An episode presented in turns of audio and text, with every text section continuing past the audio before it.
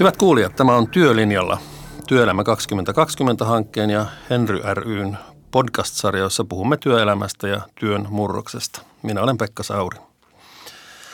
Tässä ohjelmassa sukellamme pintaa syvemmälle suomalaiseen työelämään ja yritämme käsitellä teemoja, jotka vaikuttavat työelämään ja muuttavat niitä tapoja, joilla työtä tehdään, työyhteisöjä rakennetaan ja töissä ollaan. Joka viikko kanssani tässä studiossa ajankohtaisia työelämäaiheita käsittelemässä on alansa parhaita asiantuntijoita ja omilla saroillaan menestyneitä ja työelämää kehittäneitä henkilöitä. Yhdessä pyrimme taklaamaan isoja teemoja ja ilmiöitä ja tarjoamaan niiden ympärillä jotakin konkreettista työkaluja niille, jotka haluavat osaltaan olla avaamassa keskusteluja omilla työpaikoillaan. Tässä jaksossa puhumme työssä jaksamisesta – Työssä jaksamisessa on kaksikin ulottuvuutta. Toisaalta, miten ihminen jaksaa töissä kauemmin ennen eläkkeelle siirtymistään. Toisaalta, miten ihminen jaksaa töissä tänään. Paljon on puhuttu työuupumuksesta, jonka takia ihminen pahimmassa tapauksessa joutuu sairauslomalle. Tämä sitä taustaa vasten, että Suomessa työaika on sadassa vuodessa lyhentynyt, eikä esimerkiksi lauantai enää ole työpäivä. Ihmiset myös pysyvät toimintakykyisinä aikaisempaa pitempään. Miten jaksaisimme töissä paremmin? Studiossa tänään vieraanani työeläkeyhtiö Elon johtava asiantuntija Kari-Pekka Martimo. Tervehdys. Ja S-ryhmän työhyvinvointijohtaja Sanna-Mari Myllynen, tervetuloa. Kiitos. Kari-Pekka, millaisissa kantimissa työssä jaksaminen on tämän päivän suomalaisessa työelämässä? Minun näkökulmani työssä jaksamiseen ja työhyvinvointiin on työterveyshuollon näkökulma. Että yli 30 vuotta on toiminut työterveyshuollossa tuolta 80-luvun alusta lähtien ja, ja työterveyshuollon näkökulma on ollut terveyden, toimintakyvyn ja hyvin vahvasti työkyvyn näkökulma. Sen lisäksi on toiminut työterveyshuollon palvelutuottajalla ja, ja työterveyslaitoksella ja nyt sitten tuolla työyläkeyhtiössä. Ja, ja kaikki nämä neljä näkökulmaa ovat niin kuin auttaneet ymmärtämään sitä, että mistä tässä työssä ja jatkamisessa ja jaksamisessa oikein on kysymys. Ja, ja kuva näyttää varsin mielenkiintoiselta. Mikä siinä on erityisen mielenkiintoista? No tässä 30 vuoden aikana meillä niin tämmöinen masennus tai mielenterveys – perusteinen työkyvyttömyys on lisääntynyt, mutta siihen on varmasti monta syytä. Että itse mainitsit sen, että työaika on lyhentynyt, mutta toisaalta täytyy muistaa, että työn tehokkuus on lisääntynyt, työ on sisällöllisesti muuttunut huomattavasti ja, ja siinä missä aikaisemmin oli paljon sellaista työtä, joka vaatii ainoastaan fyysistä toimintakykyä, niin sellaista ei enää oikeastaan löydykään. Että kaikissa ammateissa täytyy olla myöskin sitten muita sekä ammattitaitoa täytyy olla, että sitten täytyy osata käyttää tietokoneita, käyttäytyä asiakkaiden kanssa kehittää kehittyä, olla kielitaitoinen, et cetera, et cetera.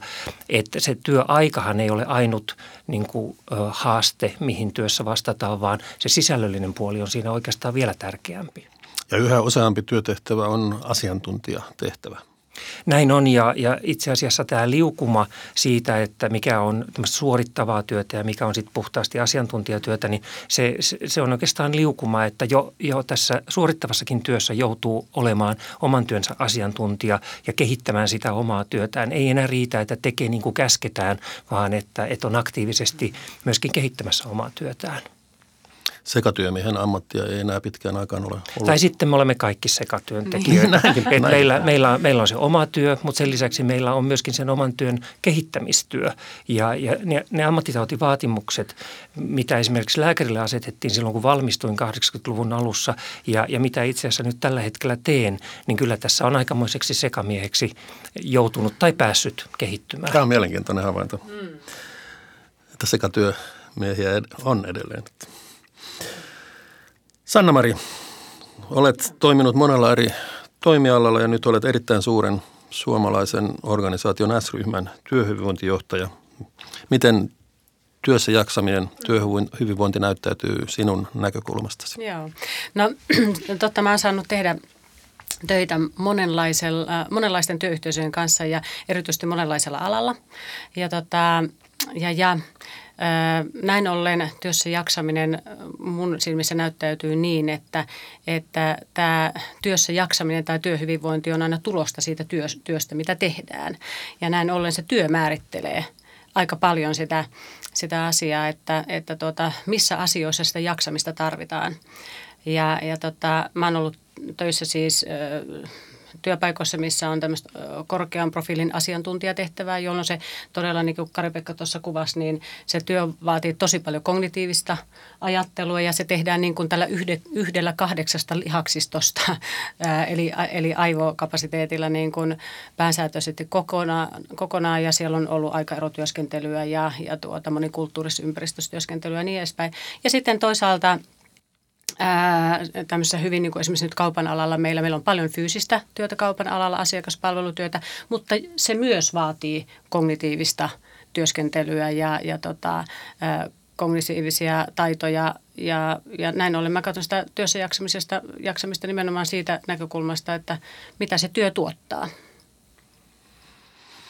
Mä toimin aikoinani Mielenterveyden keskusliiton puheenjohtajana ja siellä nousi aina silloin tällainen esiin kysymys siitä, että onko työuupumus diagnoosi. Mm. Ja usein törmättiin siihen, että työuupumus ei ole diagnoosi, vaan se, jos jokin diagnoosi tehtiin, se saattoi olla masennus tai jokin, jokin muu, muu ikään kuin olemassa oleva diagnoosi. Miten Karja-Pekka luonnehtisit tätä kysymystä? On ihan totta, että työuupumus ei ole tällä hetkellä kansainvälisessä tautiluokituksessa diagnoosi, vaan se on siellä niin kuin näihin sairauksiin liittyvä ilmiö. Itse olen sitä miettinyt kovasti, että, että toisaalta jos se olisi sairausdiagnoosi, niin silloin tavallaan tämmöinen työpaikan ongelma, joka voi perustua huonoon työn organisointiin, huonoon esimiestyöhön, epäselviin tavoitteisiin tai, tai ylikuormittumiseen työssä, siitä tehtäisinkin yhtäkkiä yksilöllinen diagnoosi. Ja yksilö lähtisi sitten hakemaan hoitoa ja, ja hänet siirrettäisiin työpaikan ulkopuolelle esimerkiksi sairauslomalle, niin ei sekään oikein kuulosta hyvältä, koska siinähän täytyisi nimenomaan palauttaa se haaste takaisin työpaikalle senkin takia, että, että yleensä se työuuppuja on ehkä vain yksi sieltä työpaikalta, joka on, on nyt pahissa, pahimmissa oireissa ja, ja muut työkaverit ovat siellä myöskin kärsimässä. Eli toisaalta katsoisin, että kun se ei ole ää, lääketieteen diagnoosi, niin se, siihen pitäisi myöskin puuttua muilla, ensisijaisesti muilla kuin lääketieteellisillä keinoilla. Ja sanoit aivan oikein, että työuupumus voi kuitenkin altistaa sairauksille ja on tärkeää, että ne sairaudet sieltä diagnostisoidaan. Ja, ja toisaalta sitten moniin sairauksiin liittyy myöskin uupumuksen kaltaisia oireita. Että se lääketieteellinen, niin kuin sanotaan, erotusdiagnostikka on tärkeää, mutta että jos ahdinko syntyy työssä, niin ne ratkaisut tulisi sitten ennemmin tai myöhemmin löytää myöskin siellä työssä. Sen sijaan, että se ulkoistettaisiin sille yksilölle. Joo näin se on, on koetaan ehkä helpommaksi, että, että tehdään tämmöistä laajastakin ongelmasta, joka voi liittyä sinne toimintakulttuuriin tai perinteisiin, niin osoitetaankin sormella sitten sitä henkilöä, joka, joka oirehtii ja voi huonosti tässä tilanteessa, mutta että eihän se suomalaisen työelämän kehittämisenkään näkökulmasta, ja jos ajatellaan juuri tätä työssä jaksamisen kaksi ulottuvuutta, jaksaminen tänään työssä ja sitten työurien pidentäminen, niin ei se ole hyväksi, että ongelmat yksilöllistetään ja yksilöt lähetetään hoitoon. Kyllä, ja, joo, ja tämä, mun mielestä tämä liikaa näyttäytyy vielä just näin suomalaisessa työelämässä, että, että tuota, meillä niin kun ne ihmiset, jotka sitten uupuvat, niin syyllistyvät aika usein siitä, että heissä on jotain vikaa, kun he eivät jaksaneet tai kestäneet. He tai, ovat riittämättömiä. Niin, ovat riittämättömiä ja, ja, sitten, ja sitten vielä, jos he, heidät vielä syyllistetään sellaisista niin kuin hyvistä suomalaisista piirteistä, kuten tunnollisuus, vastuuntuntoisuus, ahkeruus, jotka nyt jo alkavat olla, ne ovat aina olleet suomalaisten työntekijöiden niin kuin hyveitä ja kohta jo minusta rupeaa tuntumaan, että puheessa on paheita sen takia, että me tiedetään, että hyvin vastuuntuntoiset ihmiset sitten saattavat uupua helpommin. Mutta... Työtä, työtä ei saa jättää kesken. Niin, nimenomaan. Viedään, viedään ky- joo, ja meillä ei oikeastaan mitään työtä Suomessa enää tai maailmassa enää, missä työpöivä voi niin kuin puhtaaksi tehdä illalla niin kuin kotiin lähtee. Ja tota, ja näin ollen ne niin kuin yksilöt joutuu kantamaan ihan kohtuuttoman suurta niin kuin, taakkaa niskassaan. Ää, se on totta, että yksilöissä on piirteitä, meissä kaikissa voi olla piirteitä, jotka altistaa ää, esimerkiksi niin kuin, työssä väsymiselle. Ja niitä aika usein on just semmoinen esimerkiksi hyvin piiskaava, tuota, itseään piiskaava luonne ja semmoinen ylivastuullisuus, joka niin kuin, haluaa kantaa. Täydellisyyteen pyrkiminen. Juuri näin ja, ja semmoinen niin kuin, tämmöiset piirteet, jossa niin kuin ei osaa myöskään itse kiittää koskaan itseään tai on hyvin rajaton tai niin edelleen. Mutta, mutta niin kuin mä olen Karipekan kanssa kyllä täsmälleen samaa mieltä, että on hyvin surullista, jos työuupumuksen selvittely jää organisaatiossa siihen, että ihminen menee työterveyshuoltoon ja, ja sitten saa sairasloman kaksi viikkoa ja sitten palaa eikä asialle tehdä mitään organisaatiossa. Että että se on aina merkki jostakin organisaatiossa, jos yksilö uupuu. Et vähintä, mitä siinä täytyy tehdä, niin se organisaation kyllä esimiehen katsoa niin kuin, omaa toimintaa ja työyhteisön tilannetta, että mistä tämä kertoo meidän työssä ja organisaatiossa, että tämä yksi ihminen nyt väsyy. Oli juuri kysymässä, että kuka kantaa vastuun työntekijän jaksamisesta? No mä en haluaisi osoittaa sormella, että yksi kantaa vastuun tässä asiassa, vaan niin, kyllähän meillä äh, Suomessa työnantajalla on työsuojeluvastuu ja työsuojelullisia vastuita, että, että, mutta koska tämä, tämä työssä uupuminen on niin monitahoinen – tuota, asia, niin sen takia tässä on vaikeaa niin yrittää etsiä yhtä syyllistä. Että, että on asioita, jotka ovat siihen yksilöön liittyviä, on asioita, jotka on työyhteisön ja työn toiminta itse työhön, organisaatio, organisaatiokulttuuriin liittyviä. Ja sen takia ne onkin haasteellisimpia, niin kuin toi Kari-Pekka sanoi tuossa just, että, että se on aina helpompaa lähettää se yksilö – vaikka työterveyshuoltoon ja, ja tota, hoitakaa nyt tuo yksilö kuntoon, niin tämä asia on pois päiväjärjestyksestä. Se on huomattavasti työlämpää ja haasteellisempaa lähteä sitä työtä laittamaan kuntoon. Sitten toisaalta sanoilla on hirveän paljon merkitystä siitä, että miten me jäsennämme näitä ilmiöitä. Ja työuupumusta ennenhan puhutaan paljon kuormittumisesta, mutta viimeaikainen tutkimushan osoittaa, että kuormittuminen sinällänsä ei ole pahasta. Kuormittuminen on ehkä jopa edellytys sille, että me kehitymme niin henkisiltä taidoilta kuin fyysisiltä taidoilta, mutta keskeiseksi nyt tutkimuksen mukaan on tullut palautuminen. Ja tämä tekee nyt tässä vastuukysymyksestä varsin haastavan, että, että osittain täytyy työnantajan huolehtia, että työssä on mikrotauko taukoja ja taukoja ja työ, työpäivän aikanakin palaudutaan, mutta että kyllähän se sitten, mitä tapahtuu työpäivän jälkeen, niin jää yksilön vastuulle hyvin pitkälti, että hän huolehtii riittävästi siitä palautumisesta, normaalista yöunesta, liikunnasta ja, ja, ja sillä tavalla pitää huolta itsestään. Mutta työuupumushan ei ole seurausta siitä, että ihminen kuormittuu, vaan se on seurausta siitä, että ihminen ei palaudu riittävästi. Joo.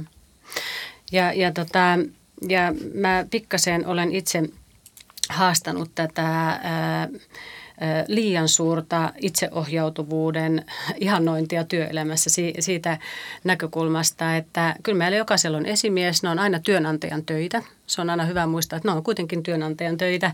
Ja tota, kyllä mä niin kuin haastan paljon esimiehiä siihen, että, että me emme myöskään saa antaa ihmisen itseohjautua liikaa. Että kyllä meidän pitää olla apuna henkilön työn rajoittamisessa ja työn ohjaamisessa. Ja erityisesti priorisointi tuntuu olevan tosi haasteellista, Joo. että mitä korkeammassa asiantuntija, miten osaavampia me olemme siinä asiantuntijatehtävässä, niin syntyy, syntyy myös semmoinen kuvitelma organisaatiossa, että se ihminen pystyy johtamaan omaa työntään niin kuin oman niin kuin, toimitusjohtaja oman pikkuyrityksen OYAB.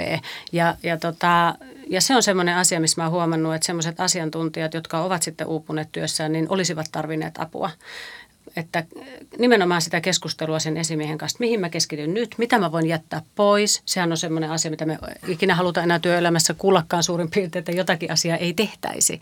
Ja ihan semmoinen keskustelu sen organisaation kanssa jatkuvasti, että mitä meidän asiakkaat kaikista eniten meillä tarvii tällä hetkellä, mihin me nyt keskitytään, mitä me jätetään tällä hetkellä pois ja näin päin. Tämän tyyppistä keskustelua kyllä työyhteisöt tarvii tosi paljon. Että onko tämä esimiehen tehtävä, työnjohtajan tehtävä?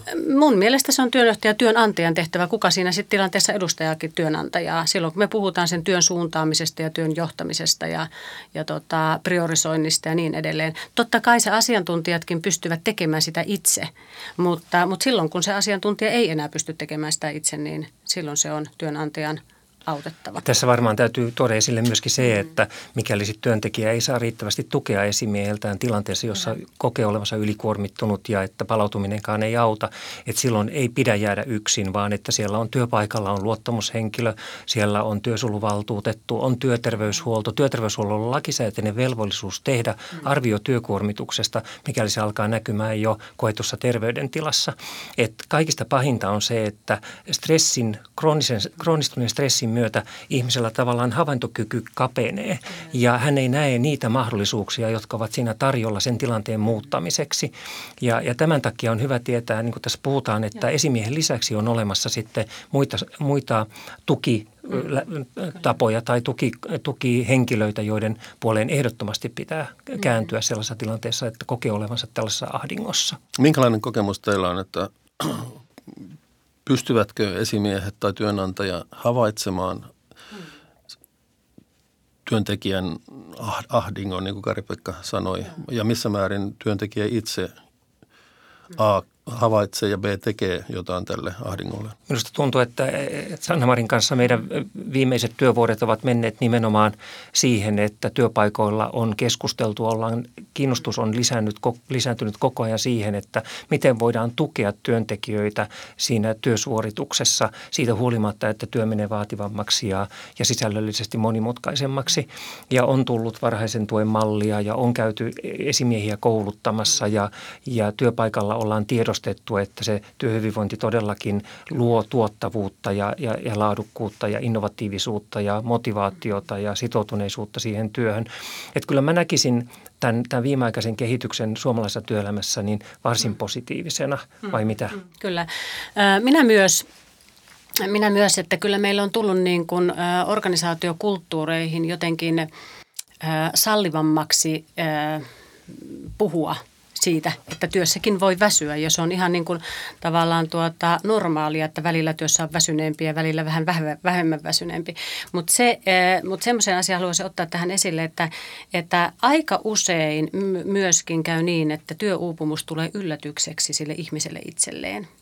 Että, että ne oireet tulevat, sehän on yleensä niin kuin hyvin pitkän kuormittumisen tuota, tulos ja, ja ne tulee pikkuhiljaa ne oireet ja ihminen saattaa vasta niin kuin sit myöhemmin ymmärtää, että hyvä ihme, mullahan on ollut näitä oireita jo pitempään. Kun me puhutaan näistä ihan klassisista esimerkkeistä, kuten esimerkiksi ammatillisen itsetunnon lasku ja, ja keskittymiskyvyttömyys ja, krooninen, ja väsymys, krooninen ja... väsymys ja kyynistyminen työtä niin. kohtaan, niin nämähän voi olla semmoisia, että nämä on ollut jo ihmisen niin kuin vuosikausia kahvipöydässä keskustelussa jopa ystävien kanssa ja vasta myöhemmin joku muu ulkopuolelta saattaa nähdä, että hei, että, että mikä sulla on, kun sä et ole enää niin iloinen tai innostunut työstäsi ja niin edespäin, että, että se siinä mielessä meidän keskustelukulttuuri on parantunut, mutta samaan aikaan ää, täytyy sanoa, että, että jatkuvasti ollaan esimiehiä kouluttamassa siihen, siihen että tuota, kuinka varhaisessa vaiheessa esimies voi huolensa esittää.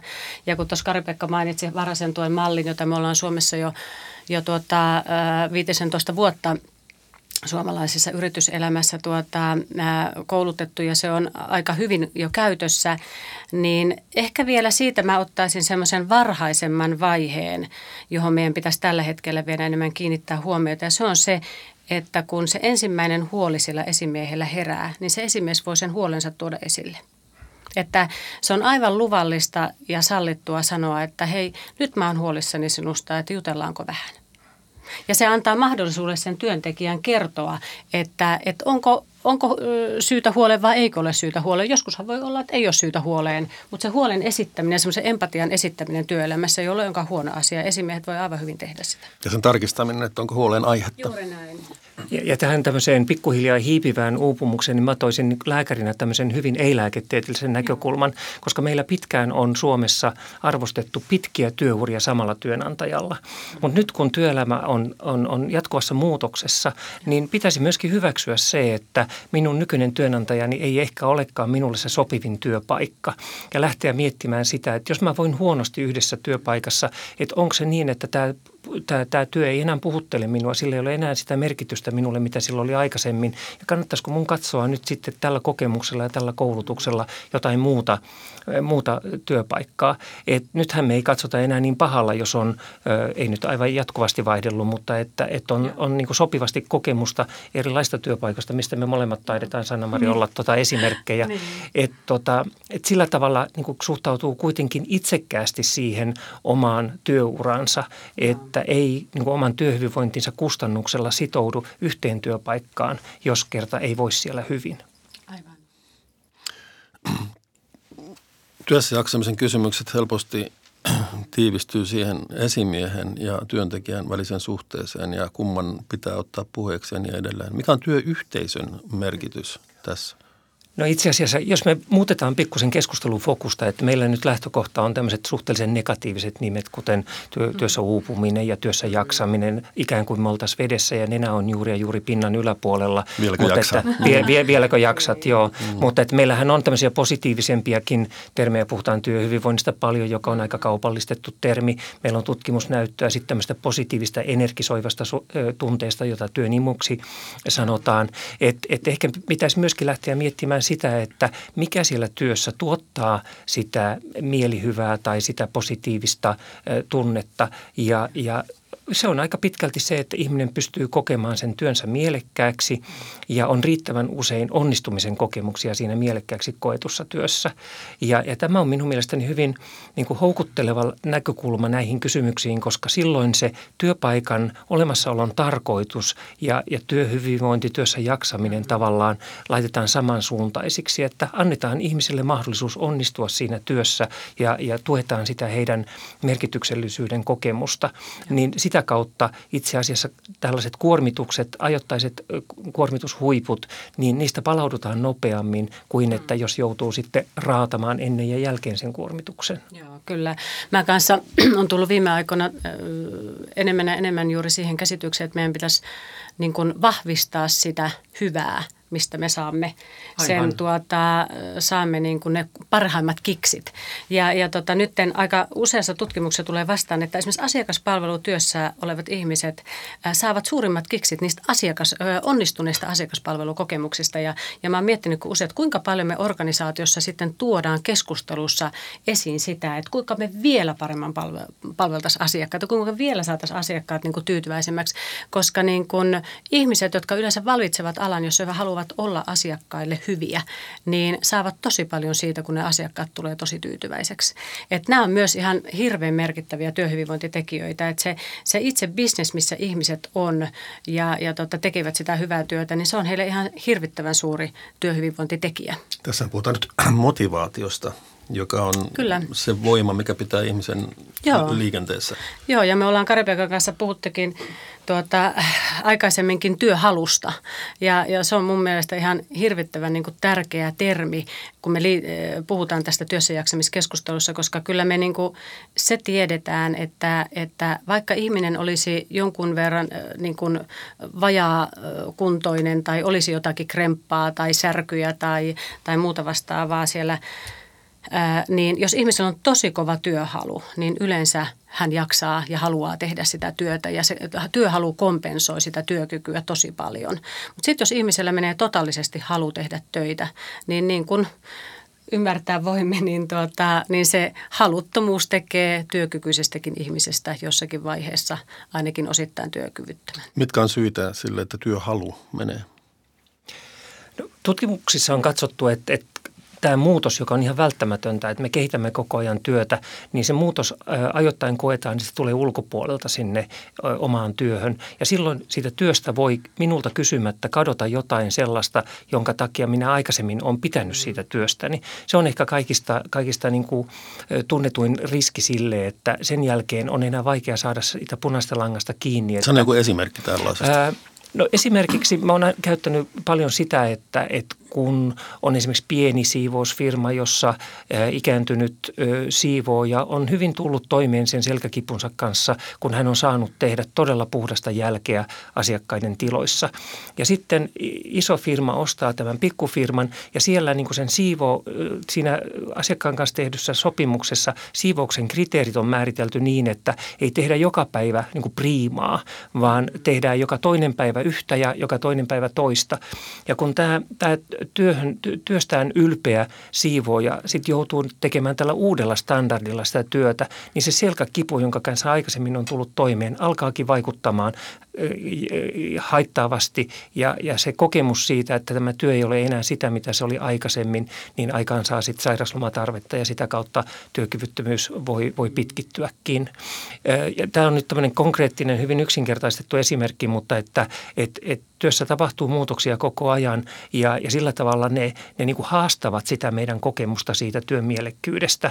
Ja, ja sen takia on hyvä, että se tehdään näkyväksi. Ja, ja myöskin, että muutokset – tehdään hallitusti niin, että työntekijät voisivat olla tietoisia muutoksista niiden syistä mahdollisimman varhaisessa vaiheessa ja olla myöskin mukana tekemässä sitä muutosta, koska niin kuin tässä kävi ilmi aikaisemmin, niin kyllähän niillä työntekijöillä on paljon kokemusta ja asiantuntemusta siihen omaan työhönsä, joskin niitäkin aina ei ottaen pitää tietysti haastaa.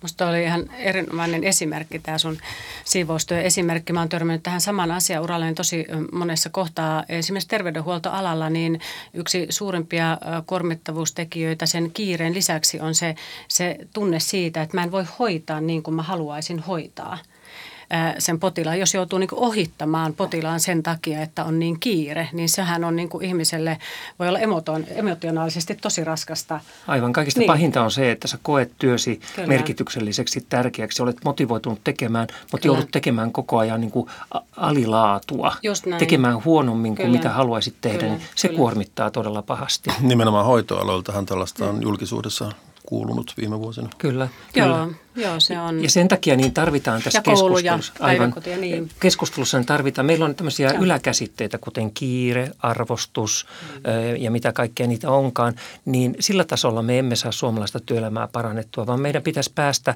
näiden ilmiöiden takana oleviin konkreettisiin asioihin. Ja, ja, ja sillä tavalla esimerkiksi kiirehän on mielenkiintoinen sana, koska se on tunne, joka syntyy joissakin tilanteissa, mutta me hyvin harvoin puhumme siitä, niistä tilanteista, jossa kiire syntyy ja, ja käytämmekin sitä, sitä leimaa, että on niin kiire – ja, ja tota, kun on työyhteisön kanssa tehty yhteistyötä, niin, niin tärkeintä on päästä sen ö, siihen konkreettiseen tilanteeseen, jossa tämä tunne syntyi, koska se konkreettinen tilanne myöskin tarjoaa ratkaisuja, miten asioita voidaan mm-hmm. tehdä toisin. Jos me haluamme vähentää kiireen tunnetta, niin silloin täytyy tehdä jotain muutoksia mm-hmm. niihin tilanteisiin, jossa se kiireen tunne mm-hmm. syntyy. Sama juttu on arvostuksen puute tai, tai mm. tiedonkulun puute tai mitä niitä on, rooliepäselvyydet, tavoitteiden puutteet ja niin edelleen. Että päästäisiin konkreettisesti tekemään pieniä pieniä parannuksia työpaikoilla, niin saataisiin suuria parannuksia suomalaisessa työelämässä. Joo, kyllä. Että tämä koko keskustelu on ehkä vedetty aika tämmöiseen niin kuin kapeaan, kapeaan, vaikka meidän työelämän ja tehtävien kirjo on ihan mahdottoman laaja. Ja, ja tota, mä oon kanssa samaa mieltä, että meidän pitää niin kuin rohkeasti tavallaan tutkia sitä työtä, mitä siellä työssä oikeasti tapahtuu, jos me halutaan löytää niin kuin vastauksia, jotka niin kuin sit oikeasti tekee sen parannuksen. Että, että mä aina sanon, että kaikista niin kuin huonon esimerkki on lähettää työntekijät äh, johonkin paikkaan X kuulemaan luentoa Y ja, ja odottaa, että sitten he tulevat parempina työntekijöinä sieltä takaisin. Että, että kyllä meidän, ja, ja kun ne, me ihmisethän ollaan tämä työ saatu tietynlaiseksi, niin meillä on kyllä avaimet myös korjata se, jos se työ on rikki, niin kyllä. sanotusti. Että, mutta se vaatii yrittelijäisyyttä ja se vaatii äh, sinnikkyyttä niin kuin katsoa sitä työtä, mutta se ei ole mahdotonta eikä mahdottoman aikaa vievää. Pitää vaan tehdä oikeita asioita ja tehdä niin kuin yhdessä sovittuja muutoksia. Tähän kuulostaa siltä, että jos se työyhteisö on tai siis työyhteisön kulttuuri on sellainen, että siellä vuorovaikutus ja keskustelu on avointa, niin silloin myöskin nousee esiin ne ongelmat, mitä, mitkä mahdollisesti on orasta, orastamassa ja niihin voidaan sitten puuttua. Sen sijaan taas, jos, jos ei ole tällaista avoimuuden kulttuuria, niin tilanne on vaikeampi on, että onhan suomalainen työelämä on kehittynyt siinäkin, että kun meillä on kuitenkin jokaisella työpaikalla kokouksia tai tapaamisia tai miittinkejä tai palavereita, joissa olisi työntekijöillä mahdollisuus nostaa niin kuin heille tärkeitä asioita esille. Aikaisemmin ehkä oltiin sitä mieltä, että puhukoot esimies, ei sille kannata mitään sanoa, koska ei se kuitenkaan huomioi. Ja sitten kokouksen jälkeen todettiin, että no niin, olipahan aikamoinen monologi taas. Mutta et, et, tota, musta tämä keskustelu on myöskin tuonut sen, että joko yksittäiset työntekijät tai, tai laitetaan heidät sitten ryhmässä toimimaan tai, tai työntekijöiden edustajat työsuojelun tai luottamushenkilöpuolella, niin eh, uskaltavat, osaavat ja haluavat tuoda esille niitä ehdotuksia, joilla koko työpaikan toimintaa voidaan parantaa, joka ei ole pelkästään niin työntekijöiden hyvinvointiin vaikuttava asia, vaan myöskin parantaa sit tulosta ja nope, saadaan te- tehokkuutta ja, ja se, se tuotetaan se tehokkuus sellaisella tavalla, jossa henkilökunta on mukana, vaarantamatta sitten näitä jaksamismotivaatio- ja, ja työnimukysymyksiä. Ja tämä onkin minusta ihan äärimmäisen tärkeää, että me ei kuvitella hetkeäkään, että meillä on kolikko, jossa toisella puolella on tehokkuus ja toisella puolella on työhyvinvointi. Se on niin kuin ehkä vaarallisin ajatusmaailma, että jossa mäkin olen joutunut aika usein kun ollaan tämmöisiä työhyvinvointi, äh, niin kuin mm, pioneerityötä aika usein ollut tekemässä, niin, niin, niin se on aina mun mielestä se niin kuin tärkein lähtökohta, kun lähdetään niin kuin johdollekin puhumaan, että ne on täsmälleen samalla puolella. Että kun työ on sujuvaa, tehdään järkevästi, se tuottaa hyvää tulosta, niin se tuottaa myös työhyvinvointia. Että, että kaikki kehityshankkeet, jotka samalla vaikka parantaa asiakaspalvelukokemusta, niin aivan taatusti yleensä parantavat myös sitä työhyvinvointia, kun sitä tehdään niiden ihmisten kanssa yhdessä, jotka sitä asiakaspalvelua tekee. Että, että missään tapauksessa me ei saada, saada ajatella niin, että, että nyt jos me ruvetaan niin kuin tuota, kehittämään tätä työtämme ja tehostamaan työtämme, niin se automaattisesti sitten aiheuttaisi työpahoinvointia. Totta kai näinkin saattaa olla, mutta sen takia se ehkä olennaisin asia on se, että, että kun me ollaan suunnittelemassa jotakin muutosta, jolla esimerkiksi tehdään, mä ajattelen vaikka asiakaspalvelutyötä, niin siinä olisi hyvä olla mukana sellaisia ihmisiä, haastamassa sitä keskustelua ja yhdessä keskustelemassa, kuinka se voidaan tehdä se asia niin, että, että ne voimavarat myös siellä työssä pysyy. Ja, ja tämähän se meidän haaste ainakin mun työssä on ollut aika usein se, että kun organisaatiossa tehdään muutoksia, ne on eri ihmiset, jotka on tekemässä muutoksen ja sitten me työhyvinvointi-ihmiset tullaan korjaamaan jälkiä siinä vaiheessa, kun, kun tuota, ää, muutokset on tehty, eikä esimerkiksi olla otettu jotakin asiaa huomioon. Nyt mä esimerkiksi sanon hyvin yksinkertaisen asian. Esimerkiksi kassan korkeus kaupan alalla tai jonkun, äh, jonkun äh, vaikka tuota lavan äh, lattian karhennus, joka voi olla työturvallisuusriski tai jotain muuta vastaavaa. Kun ne tehtäisiin niin kuin yhteisessä pöydässä ne suunnitelut muutokset, niin mä väitän, että me saadaan niin kuin paitsi työn tuottavuutta, turvallisuutta, niin työhyvinvointia kehitettyä.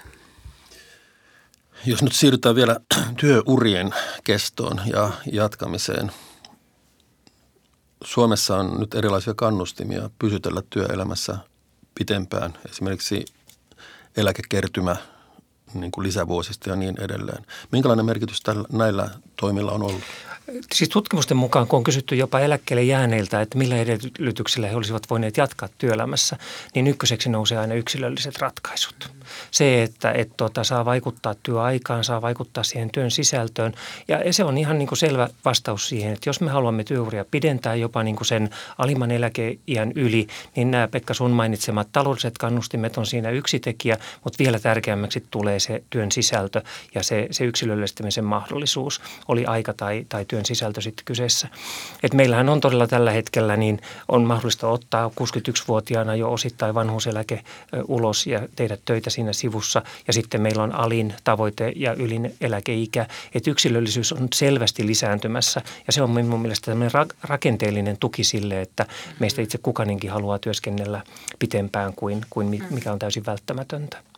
Mutta nämä yksilöllisten ratkaisujen, erityisesti oman elämän ja muun elämän yhteensovittamisen ratkaisut ei ole tärkeimpiä vaan työuran loppuvaiheessa oleville, vaan, vaan itse asiassa me, me juuri teimme tuota tutkimuksen meidän nuorille alle 25-vuotiaille työntekijöille heidän työelämän odotuksistaan ja, ja siellä niin kuin aivan kärkipäässä nousee myös alle 25-vuotiailla oman elämän ja muun elämän yhteensovittaminen. Totta.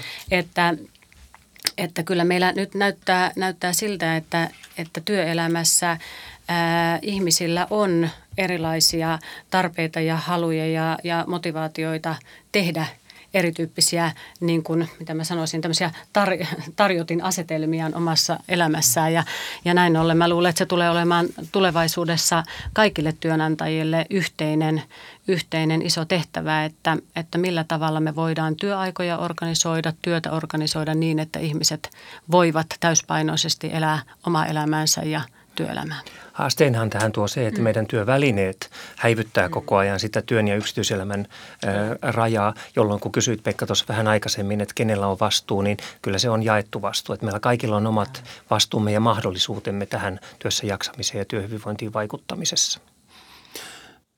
Ja käsittääkseni myöskin nämä sähköiset, sähköiset viestintävälineet on myöskin häivyttäneet tätä rajaa, siis työidentiteetin ja siviiliidentiteetin välillä. Mutta lopuksi oletetaanpa, että tuolla kuuntelijoiden joukossa on esimiehiä tai työnantajia, jotka haluavat parantaa työntekijöidensä motivaatiota ja työssä jaksamista, tai miksei myös työntekijöitä, jotka itse haluavat kehittää omaa työssä jaksamistaan. Mitä käytännön osviittaa antaisitte?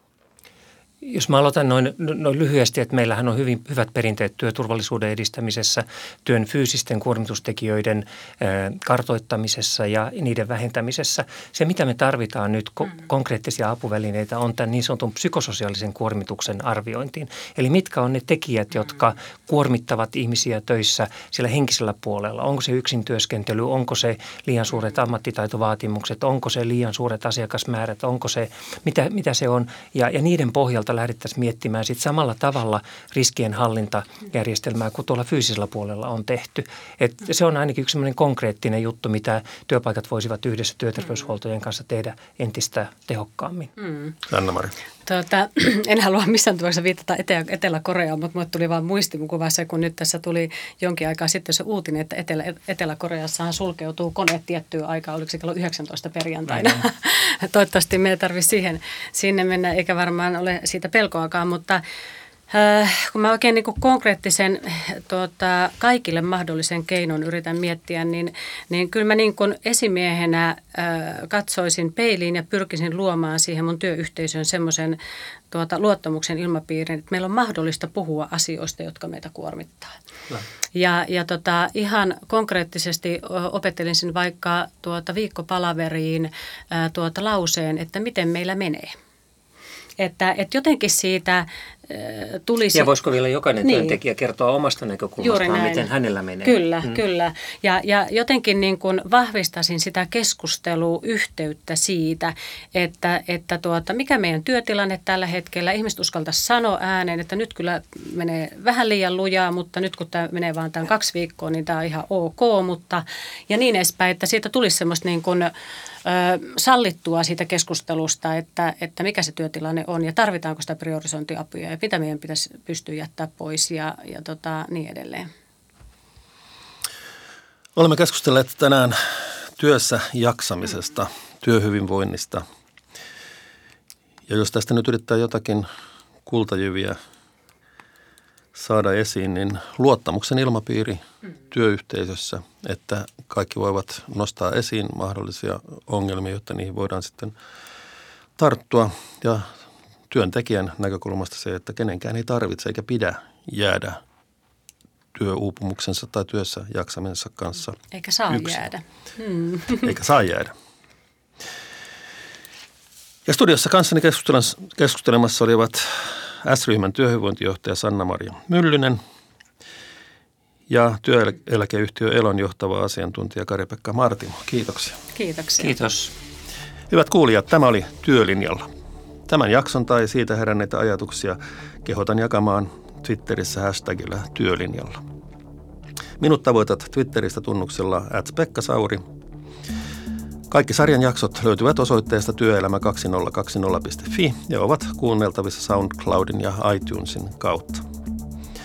Ensi viikolla puhumme työn arvostuksesta.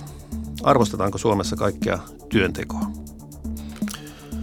Uusi jakso julkaistaan ensi perjantaina kello seitsemän osoitteessa työelämä2020.fi. Pysykää kuulolla. Moi!